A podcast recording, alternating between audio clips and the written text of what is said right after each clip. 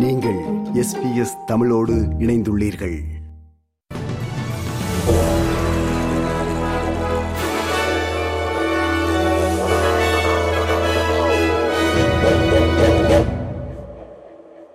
நேயர்கள் அனைவருக்கும் வணக்கம்.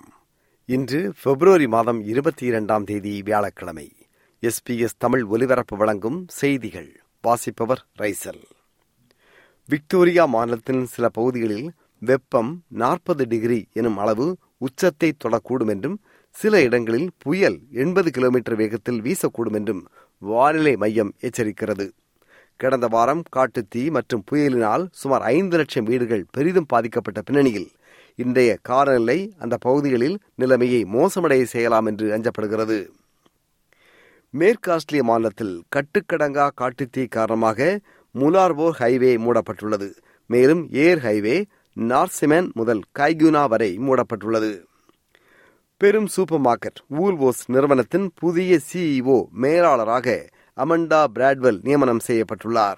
தற்போதைய சிஇஓ பிராட் படூச்சி ஏபிசிக்கு வழங்கிய நேர்முகத்தின் போது வெளிநடப்பு செய்த செயல் பலத்த விமர்சனத்தை ஏற்படுத்தியிருந்தது நோக்கத்தக்கது.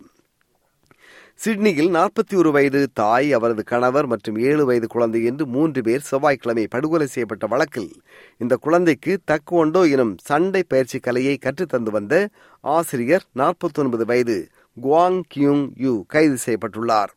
வெஸ்ட்மீடு மருத்துவமனையில் இரத்த காயங்கள் சகிதம் சிகிச்சை பெற்று வந்த யூ மீது வழக்கு பதிவு செய்யப்பட்டு அவருக்கு சிகிச்சை தரப்பட்டு வருகிறது. இதுகுறித்து போலீஸ் அதிகாரி இப்படி குறிப்பிட்டார்.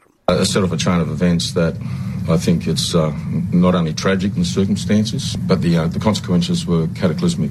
You know, we've just lost you know three people from one family who've been uh, had their lives taken away, and what we allege is a murder. இஸ்ரேலுக்கும் ஹமாஸுக்கும் இடையே போர் நிறுத்தம் செய்ய அல்ஜீரியா ஐக்கிய நாட்டு பாதுகாப்பு சபையில் முன்வைத்த தீர்மானத்தை பதிமூன்று நாடுகளும் ஆதரித்த போதிலும் அமெரிக்கா தனது வீட்டோ அதிகாரத்தை பயன்படுத்தி ரத்து செய்தது ஆனால் தற்காலிக போர் நிறுத்தம் செய்யும் ஒப்பந்தம் ஒன்றுக்கு தாம் முயற்சிப்பதாக அமெரிக்கா தனது நிலைப்பாட்டை நியாயப்படுத்தியுள்ளது. ஆனால் அமெரிக்காவின் போக்கை சீனா மிக கடுமையாக விமர்சனம் செய்துள்ளது.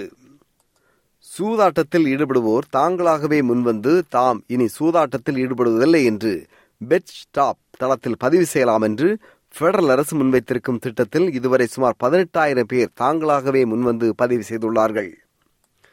வாடகைக்கு வீடுகள் கிடைக்காத நிலையில் தங்கள் வீடுகளில் உள்ள அறைகளை வாடகைக்கு விட பலர் முன்வருகின்றார்கள்.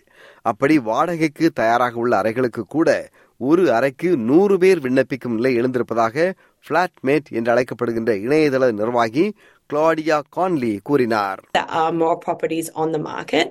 Uh, we do think this is due to the rate rises. So more and more landlords and homeowners are looking at their spare room or, you know, maybe their spare property if they have one and they're, they're, you know, seeing that as a way to help offset some of these um, mortgage increases. இணையதள திருடர்கள் தற்போது AI என்று அழைக்கப்படுகின்ற artificial இன்டெலிஜென்ஸை பயன்படுத்தி மிக நூதன முறையில் திருட துவங்கியிருப்பதாக பெடரல் காவல்துறை எச்சரிக்கை ஒன்றை விடுத்துள்ளது. குவாண்டாஸ் நிறுவனம் டிசம்பர் வரையான ஆறு மாத கால லாப நட்ட கணக்கை வெளியிட்டுள்ளது. அது எண்ணூற்றி எழுபத்தி மூன்று மில்லியன் டாலர் லாபம் சம்பாதித்துள்ள போதிலும் முந்தைய ஆண்டோடு ஒப்பிட்டால் குவாண்டாஸின் லாபம் பதிமூன்று சதம் குறைந்துள்ளது.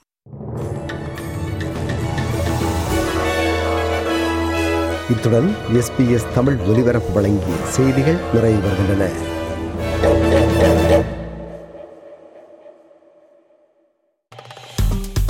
விருப்பம் பகிர்வு கருத்து பதிவு. லைக் ஷேர் காமெண்ட் எஸ்பிஎஸ் தமிழின் ஃபேஸ்புக்